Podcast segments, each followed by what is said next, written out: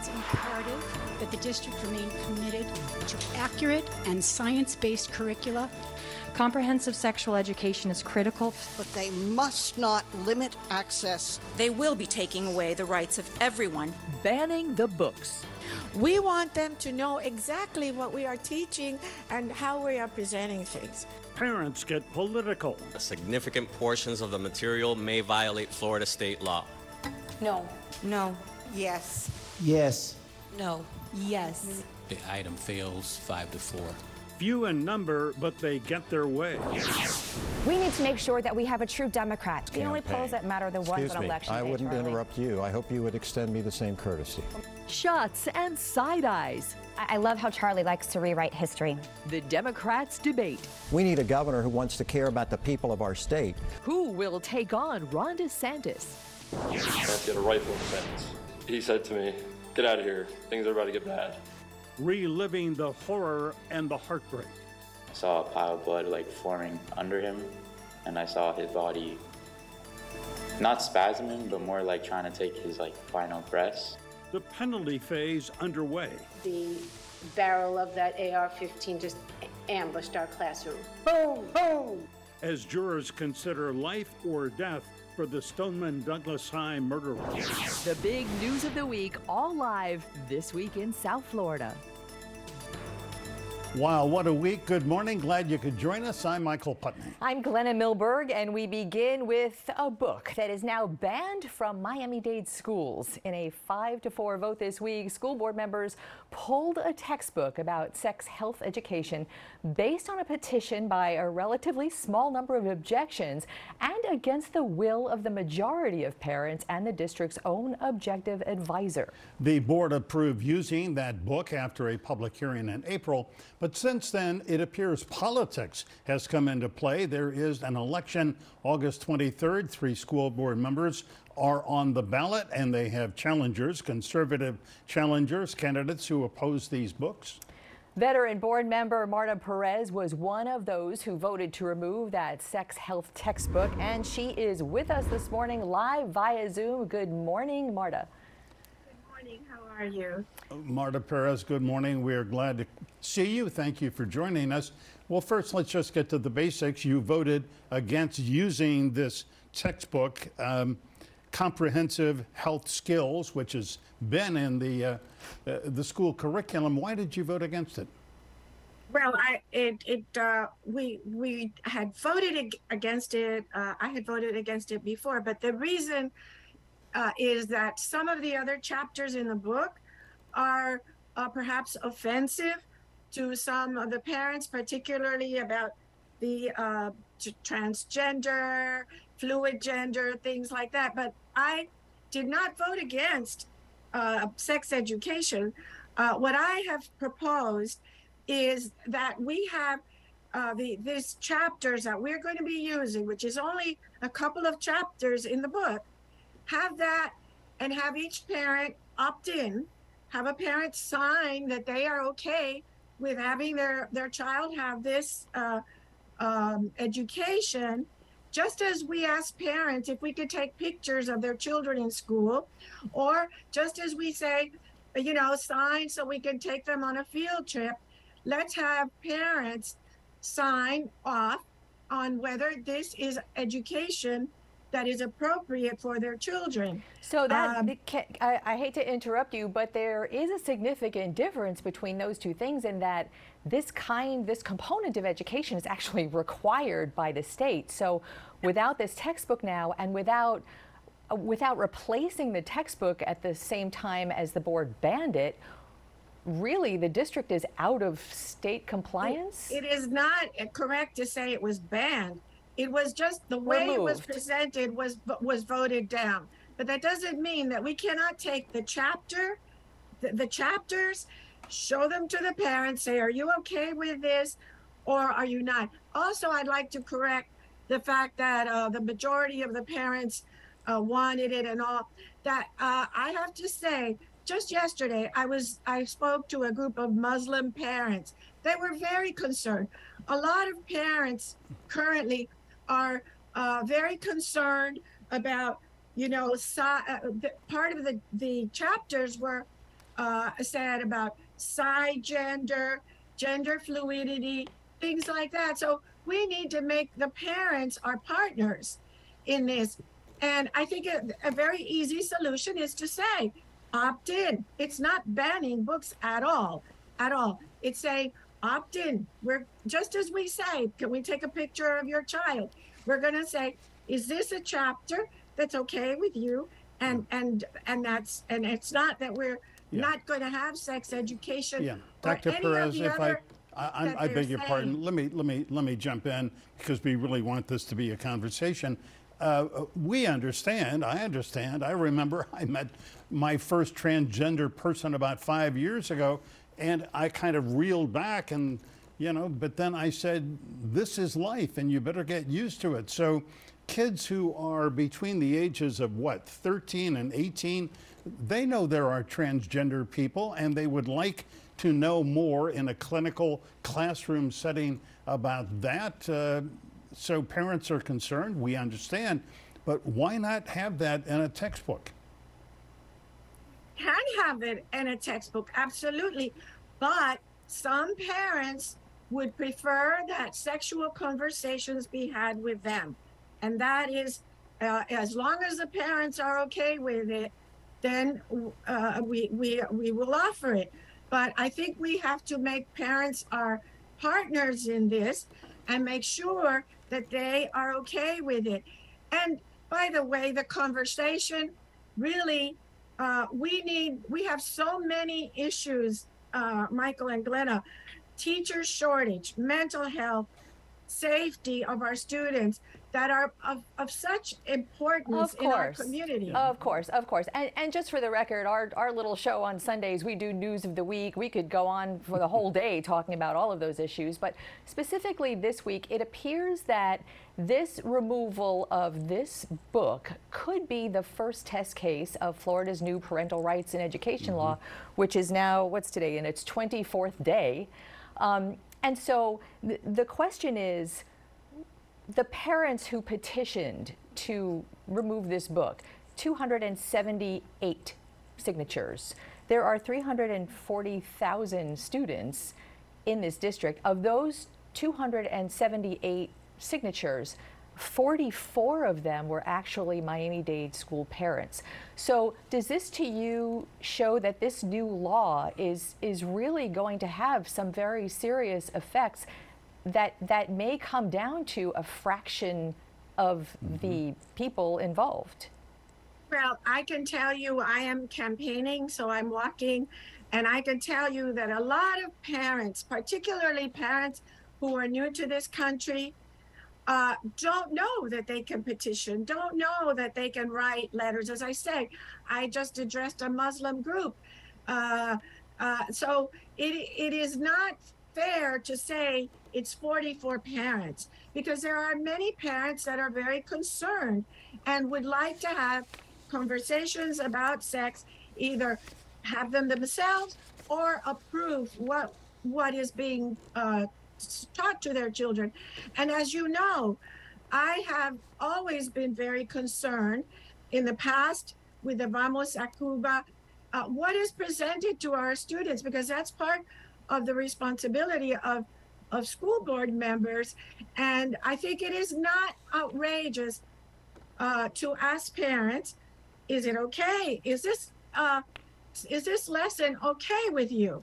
And if there's a big Well, but, difference you know, between doc- math and reading Yeah. and and sexual education. Dr. Perez, I, I, I think it goes without saying, you can't have a referendum on every textbook, every theme. I mean, you have to leave this, you know, the, most responsible textbooks that you can find, and then leave it up to the teachers to teach. But I mean, if you want to talk about objecting to the way American history is taught, or of course, then we get back to what Glenna said, which is this new parental rights in education.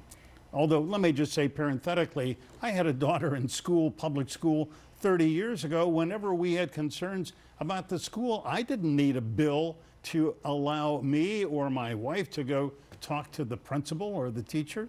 I mean, they were they welcomed those kinds of conversations, and I suspect they still do. Yes, I, I, I agree with you. And fortunately, we have many parents uh, like you, Michael, that were educated and that that know how to go to the schools and address it. But uh, we need to make a bigger push to some of the parents who are still not involved enough in their children's education and don't know that they're able to come and and uh, and speak. And we have a group, as you know, our community has changed dramatically since your children were in school. Uh, we have many immigrant parents. We have very poor. We we just got an A rating.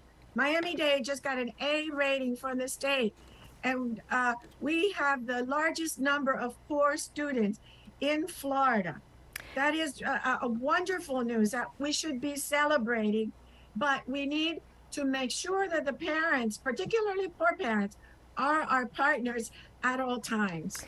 Let me uh, turn really quickly to the election coming up. You have been in that school board seat 24 years. You are a veteran of that board, been through a lot. Um, it is a nonpartisan seat. You are a Republican by politics, a conservative woman, always, always has been. And this year, you are being primaried, opposed uh, as are your colleagues on the board who are up for reelection, by uh, what appears to be and what many have documented is a concerted and strategic state effort to mm-hmm. really place their own, the state administration's own people on school boards. Um, your take on that? Well, uh, unfortunately, uh, I think that uh, an A rated school district uh, 93% graduation rate. I have the largest high school in Florida and it's an A rating. I was hoping that people would see the great job that we are doing and and I'm hoping that they thought I was doing a great job. But because I voted for the mask mandate to be extended uh, to uh, two weeks because that's what uh, our experts, our medical experts, told us to do. Uh, I I I have an, a very well-funded opponent who is receiving monies from conservative groups throughout the United States, monies from people that don't even know me, and all the successes that we have had and that District 8 has had under my leadership, all the wonderful schools we have only A. Uh, uh, my my elementary schools are all rated A, no yeah. D's and C's, and I Dr. am being. Perez, we we we know you work very hard. You have for 24 years, and we will follow your campaign here for reelection. And we appreciate your time this morning. You do. Thanks so much. Thank you. Thank you. Thank and you. up next, a school board member who voted to keep that sex ed textbook. We're going to speak with Dr. Steve Gallon.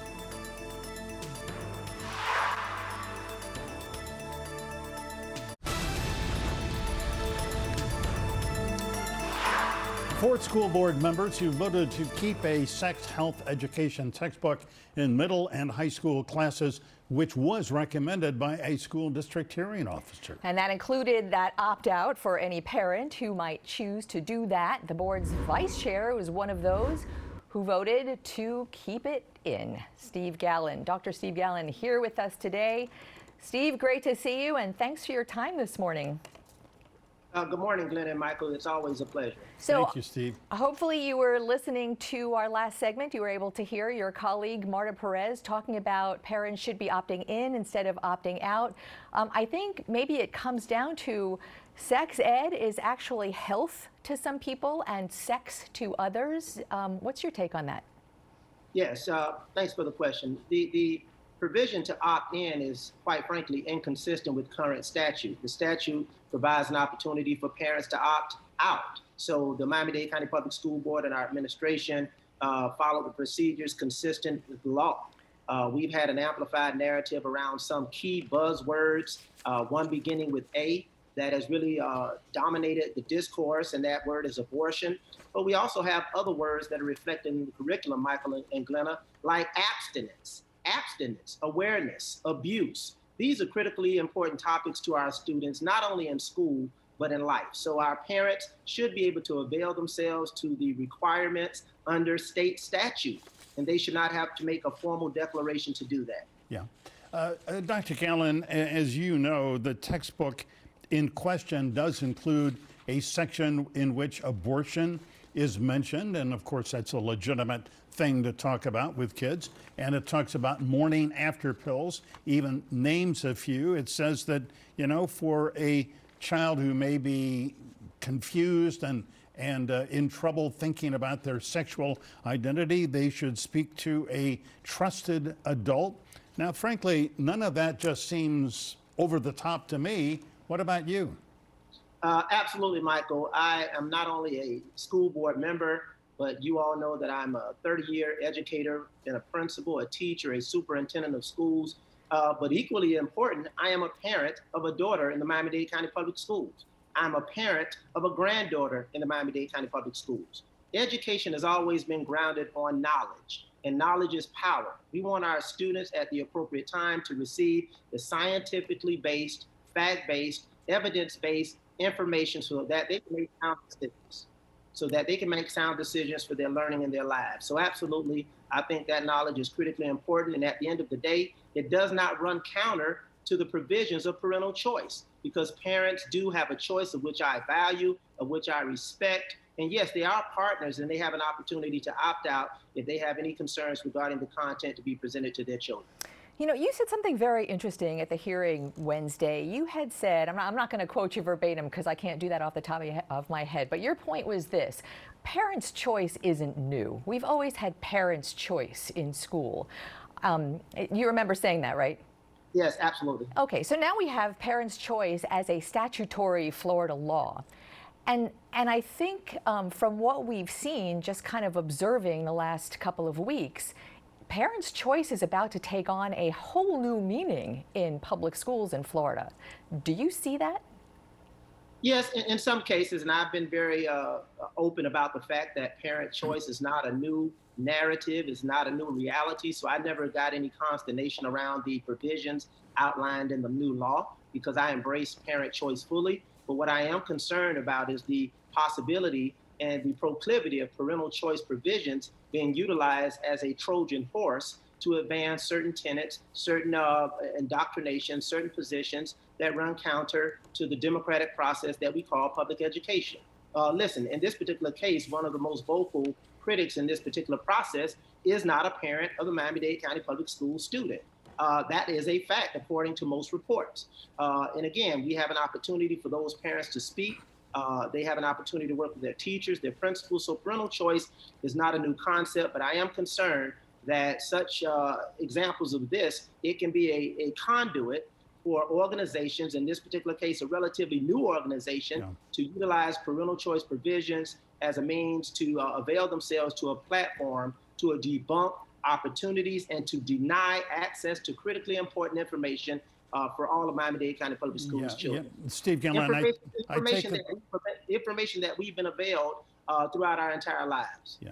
Steve, I take it you were referring to this group called County Citizens Defending Democracy, CCDC, which is led by a gentleman named Alex Serrano. We have invited Mr. Serrano to be on this program next week. Uh, Mr. Serrano um, is leading a group of obviously politically conservative people. God bless them. They can believe whatever they want. But, uh, you know, he told the Miami Herald that he didn't want his children's peers to be indoctrinated by ideology from the instructional materials. What does that tell you about Mr. Serrano, maybe, and his group? I think it reflects an un, un, uh, unprecedented uh, temerity, a sense of gall. I don't need Mr. Serrano or any other organization to preempt uh, my role as a parent, uh, my role as a gra- grandparent, and the role and responsibility of parents from across this particular county.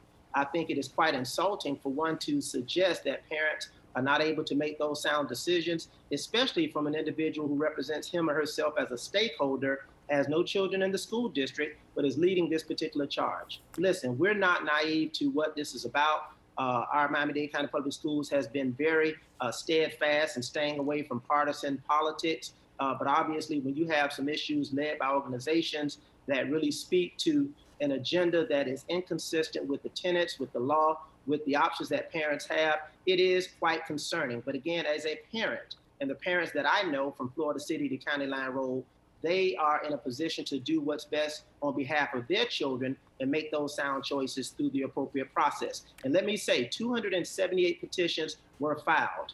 Four individuals showed up, and only three spoke. Uh, We- that is a- which we actually we actually addressed. number. That is a significant number, and that is very telling. Yeah, And Dr. Steve did- Gallon, um, gotta go and appreciate your time very, very much. Dr. Gallon, great speaking with you again. Thanks. Always a pleasure. Thank you.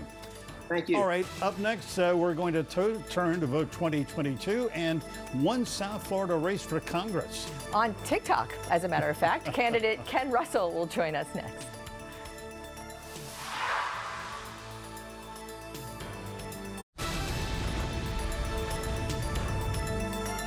Miami City Commissioner Ken Russell is looking to go to Washington. He started by running for the Senate, but he decided to drop out of that race and back Democrat Val Demings instead. He then entered the race for Congress to flip, try and flip District 27, now held by first term Republican Maria Salazar. But he has a tough primary fight there, too, against State Senator Annette Taddeo. What Russell has that none of his opponents has is a viral presence on TikTok. I think it's very vital to rock around. That's right. On time. It's tricky. Hit the right till we go. It's tricky to rock around, to rock around. That's right. On time. It's tricky. Ooh, yeah. It's tricky, tricky, tricky, tricky. This speech is my recital. I think it's very vital to rock around. That's right. On time. It's Wow. tricky. Hit the right till we go. Well, that is something else, huh? That is the latest post that went viral this week by Ken Russell. He is the master of TikTok. He also has earned over a million dollars from TikTok followers. Ken Russell, hi, how are you? Great great so to see is you. Uh, TikTok is the new campaign frontier for you, yes? If candidates can figure it out, it will be, but it's tricky. It's not like Facebook and Twitter. Thanks for having me, both of you. How how much time do you spend? Th- those are not easy to make. They are not, and I know you I do it. knew you were going to go for the hard question first, Glenna. That's I what am, we do here. Let's just put it this way my family had an intervention. They found on my phone how many hours a week I spent, and they all got together and said, It's got to stop. But I said, Listen, it's doing the campaign. They said, No, it's not doing the campaign. You're watching silly videos. Yeah. Well, uh, look, just there is no question you are the master of doing these little political spots uh, on TikTok. And the people who follow you there, and I don't know, last time I looked, it was something like 375,000 followers. Maybe there are more. Uh, they sent you a lot of money. How much? Over a million bucks. I'm not able to um, parse exactly how much of it came through, but we see when we go live and when we're we're active on TikTok, we see the the numbers increase. Uh, we've raised over 1.5 million dollars for this campaign so far. We've been running for the last year, um, and a lot of it has come from social media. And only this week, now that TikTok is Women's Voices of Southwest Florida. Fred Dorff. have, has moved over to Twitter, we're starting to raise money there as well. So social media is so critical in a lot of ways in so many industries, really.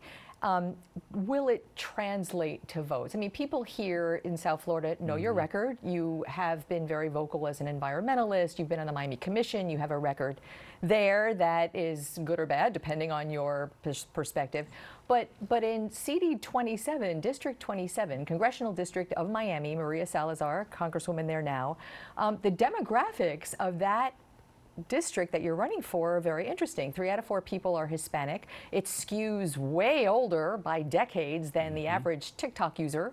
Um, Gen Z, maybe 10% of that district is of, of voting age, the youngest voting age. Do you think this is going to translate into votes, getting all of that interest from, from the demographic of voters that vote the least, which is great? what do you what do you think is going to happen, practically speaking?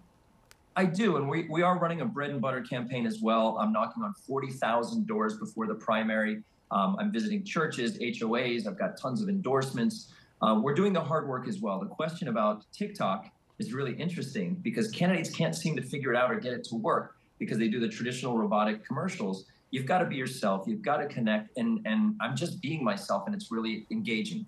Um, whether that translates to votes, the the proof will be in the pudding on August 23rd. Yeah. Uh, Ken, we know that, um, I know from knowing you for several years, that you speak some Spanish. I'm not sure how fluent you are, but of course, your opponent in the Democratic primary, Annette Taddeo, Taddeo was born in Colombia. She is totally fluent. We know Maria Elvira Salazar, of course, is Cuban American. She is fluent too. Uh, are you fluent enough to really campaign in a district that, as uh, Glenna says, is heavily Hispanic? Mira, Michael, no hablo español perfectamente, but enough. I've been on live TV for 30 minutes at a time, live radio on Spanish.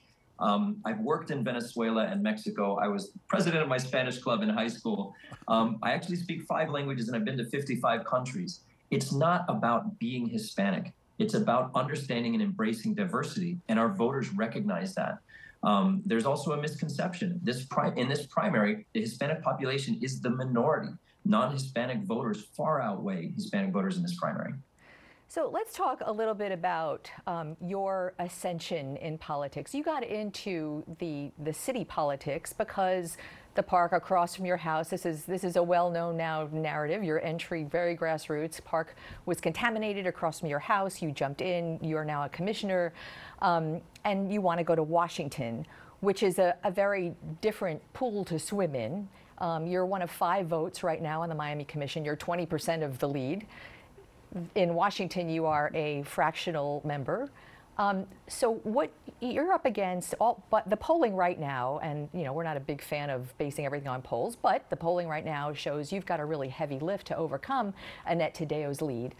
What do you see as your strong point taking on a Washington role when all of your politics have been so local? Local.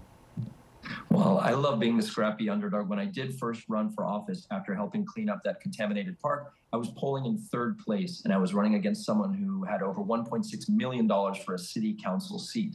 Yet I won hands down just by knocking on doors, asking questions, listening, and, and offering solutions. My track record, the big difference that's going to make it make make a make make this race is the contrast between Senator Taddeo and myself. She has been a perpetual candidate for years, working to get a job rather than getting jobs done. Whereas I've been trying to solve problems even from before being in office. Once I've been in office, I've passed literally dozens and dozens of legislation, ordinances, resolutions that I've written, sponsored, and found the votes for while in the minority of a very tough, rough and tumble commission. Now, there's a lot of accomplishment there on the environment, infrastructure, police oversight, um, you name it, affordable housing, affordable housing. These are things that I can show that I've, I've made accomplishments at the city level, and I'm looking for the missing part at the federal level. I'm not looking to go to Washington. I want to be Mr. 786. I want to, Mr. 305 is already taken. I want to be a representative for our community from Washington. All right. Well, uh, let me just say again, we invited Annette Taddeo to be here for a kind of a little mini debate, and she declined. Uh, she's been on the program before, but we're glad you're here. Uh, Ken, let me ask you about, you know, a major issue in the 27th district is U.S. policy towards Cuba. Uh, President Biden has not really changed U.S. policy very much from what it was uh, from President Trump, although we see this week that American Airlines is getting permission or asking for permission to fly to five other cities once again in Cuba beyond Havana. Would you support that? You think that that's a, a good move for the United States? With the right conditions, we, we do need to re-engage and open. But here's the problem. The Democratic Party is absolutely broken from D.C., and especially in this cycle, those who are tied to the Washington establishment are going to have trouble. They can't figure out South Florida, and they certainly can't figure out the international relations that South Florida and our representative should lead on. Instead, we fight about it. And what Washington believes they need and why they recruited Annette Taddeo is they wanted to actually emulate the Republicans. They think we need to be more like the Republicans, rail at the regimes of Nicaragua, Cuba, Venezuela. We need to pretty much simulate what Maria Elvira says. And we don't want Maria Elvira light. We want a contrast. And my contrast is to offer solutions that we need to build a coalition of like minded countries in this entire hemisphere as we see country after country go away from democracy it's it's not just about sitting back from the easy seat in Miami and yelling at those regimes. It's about finding solutions with the partners who still agree with us about free press, free economy, free elections. So Ken Russell, just like TikTok, we do things pretty quick here, and uh, we thank you for joining us for these few minutes, and we will be watching and maybe have you back. to Ken, thank Ken for Florida on TikTok. See you guys there. Bye. Okay. All right, up next, the Democratic candidates who want to be governor looking to sway voters. The two candidates met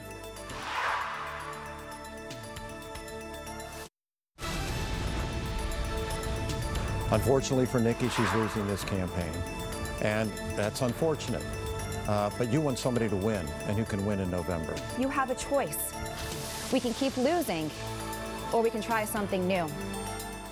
The big he said, she said. The Democrats who want to be Florida governor. Charlie, Charlie- Crist and oh, Nikki Fried have had all a series of appearances and forums to convince Democrat primary voters he or she is the one who can beat Governor Ron DeSantis in November. But they have had only one TV debate happen this week. It was contentious and lively, but did it change? Did it change any minds? Did it move the needle?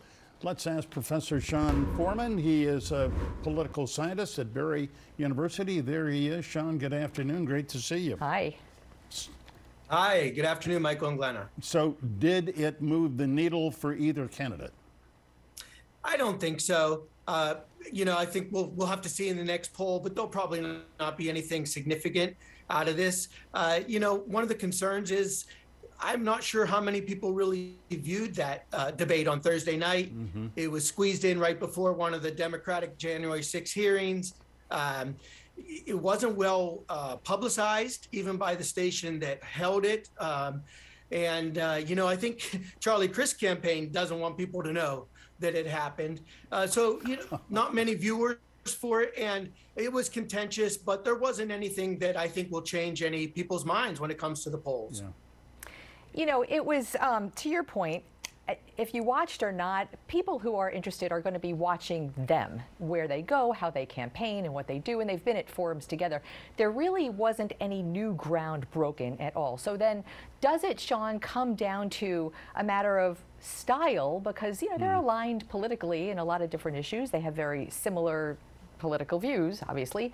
Um, does it come down to that matter of style? Because, boy, are their styles very different. Yeah. Yes, I really do think style and personality. There is not much substantive difference between Charlie Crist and Nikki Fried on the main issues. Um, Charlie Crist makes that point. you know, there's not much difference between us here, Nikki, uh, to show the voters that that she doesn't really bring anything different than picking Charlie Crist. And of course, he runs on his experience, most of which was as a Republican in Tallahassee. Um, so I really do think it comes down to substance and style. And Nikki Fried is much more passionate in her delivery. She does seem to be getting a bit desperate in her talking points because she has to. She's behind in the polls, the endorsements, the money. And so she needs something to drastically change things.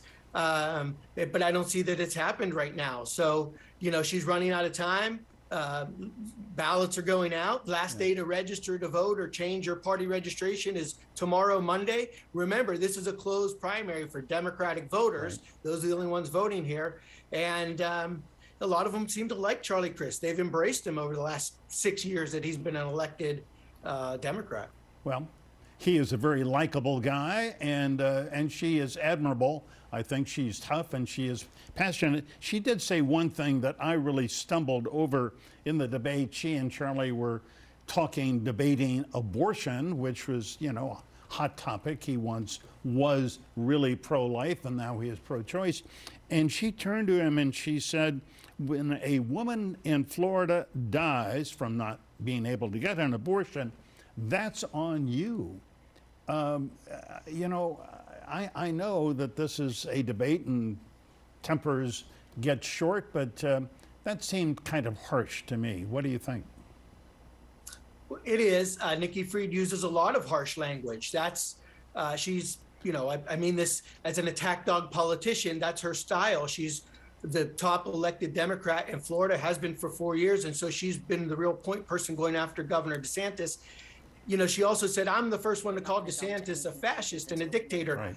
So that's the kind of language she uses. And again, she needs to do that. She needs to point out that Charlie Crist used to be more conservative because a lot of voters here are new to the state or they don't remember that. Um, it just doesn't seem to be breaking through.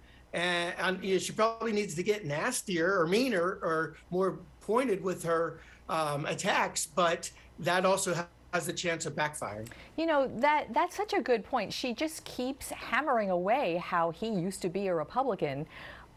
But with the number one priority for Democrats in Florida to unseat Ron DeSantis, wouldn't that be a plus for him in the general? Wouldn't that make him more likely to be able to beat Ron DeSantis with Republican, maybe moderate Republicans or independents? Well, this is the big Democrat versus Republican struggle we've been thinking about is do Democrats want someone who tacks to the middle, who's more moderate, like Joe Biden, who could pick up independents and and uh, upset Republicans, or do you want someone who goes to the left? You know, four years ago, remember Democrats picked Andrew Gillum, uh, even though Gwen Graham was sort of the front runner and Yeah. Philip Levine up until the last couple of weeks. Again, it's a closed primary for Democratic voters who might be a little bit more liberal than the mainstream. Um, so Democrats have to figure out what's their best tack. Do you pick someone like Charlie Crist closer to the middle to get moderates, or do you pick Nikki Fried, who could possibly, uh, you know, really energize the the left wing base? Um, I'm not sure what's the winning formula right now. You know, DeSantis has good popularity and good fundraising as well. So, Oh, come on, uh, make make make the call so we can refer back to the tape. Come on. well, no, look, I, I mean, I think Crist is going to win, but if, you know, Democrats want a contrast, something new, they're probably better off picking Nikki Fried. Charlie Crist versus Rick Scott in 2014. I, this is sort of a repeat of that, I think, if you pick Yeah. Charlie Crist again. Yeah. I think the real question is how badly does she beat him up in the next three weeks and wound him so that he's not as strong a candidate to run against the DeSantis? Anyway, Sean Foreman, always great to speak with you. Thank you for Thanks your so much. many insights. Thanks so much. Have a great day. All right. A gut wrenching week in the penalty phase uh, in the trial of Nikolas Cruz. Up next, a veteran South Florida prosecutor weighs in as prosecutors in that case make the case for the death penalty.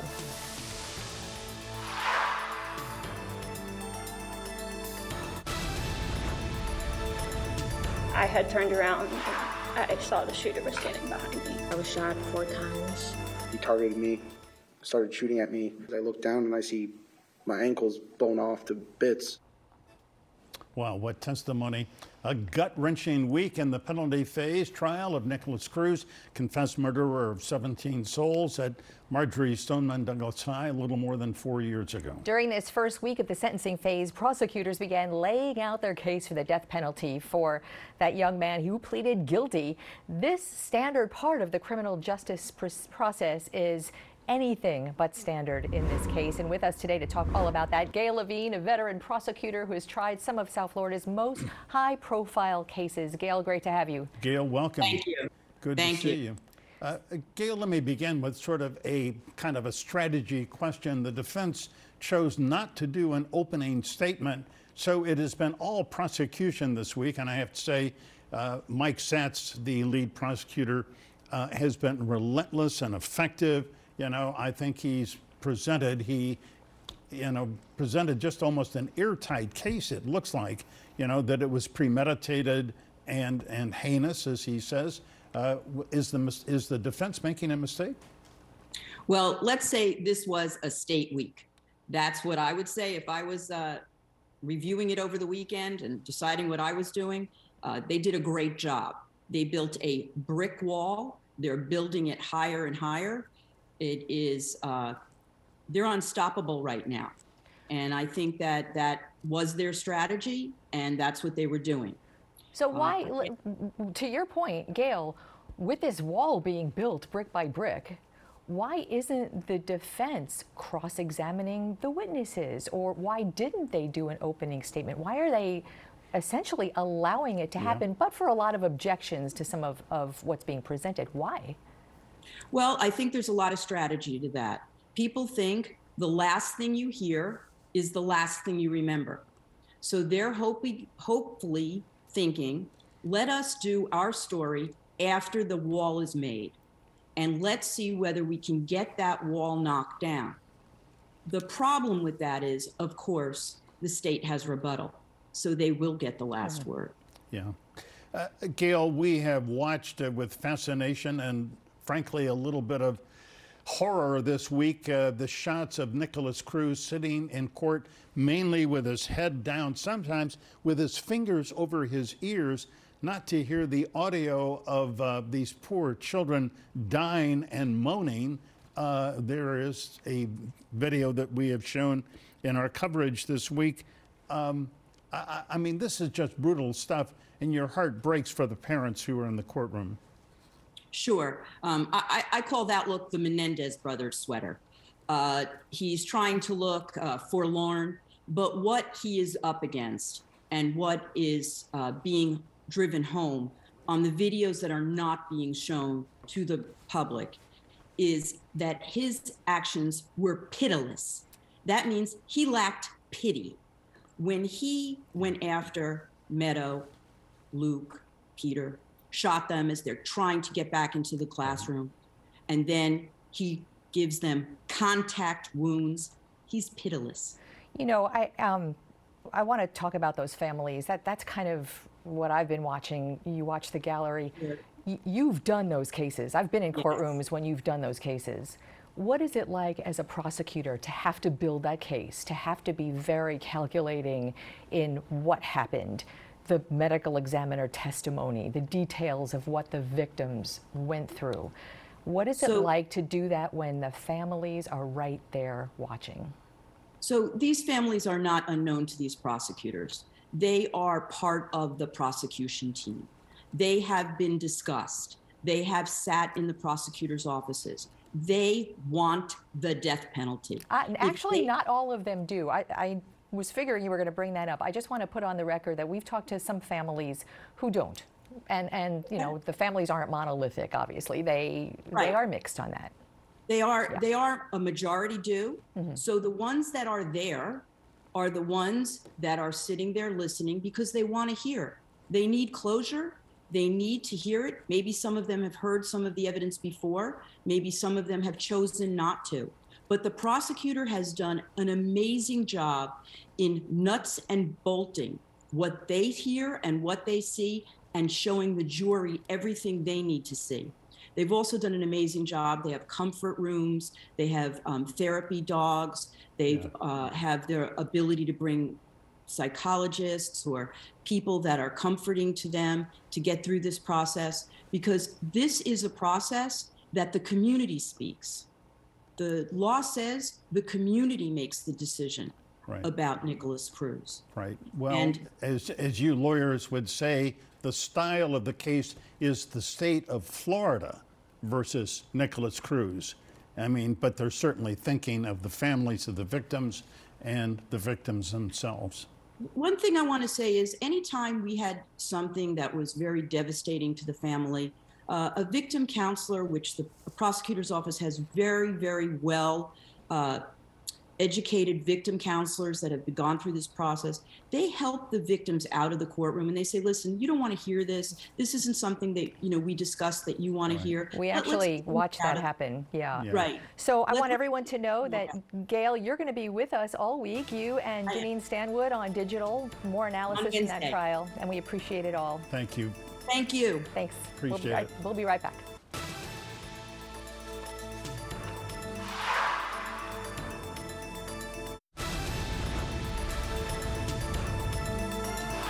What an hour! And to re-watch today's interviews, just scan this QR code right there with your phone, and it takes you right to the This Week in South Florida section of local10.com. And as always, we thank you for being with us. We're online, remember, 24 7. Stay informed, get involved. Have a great Sunday.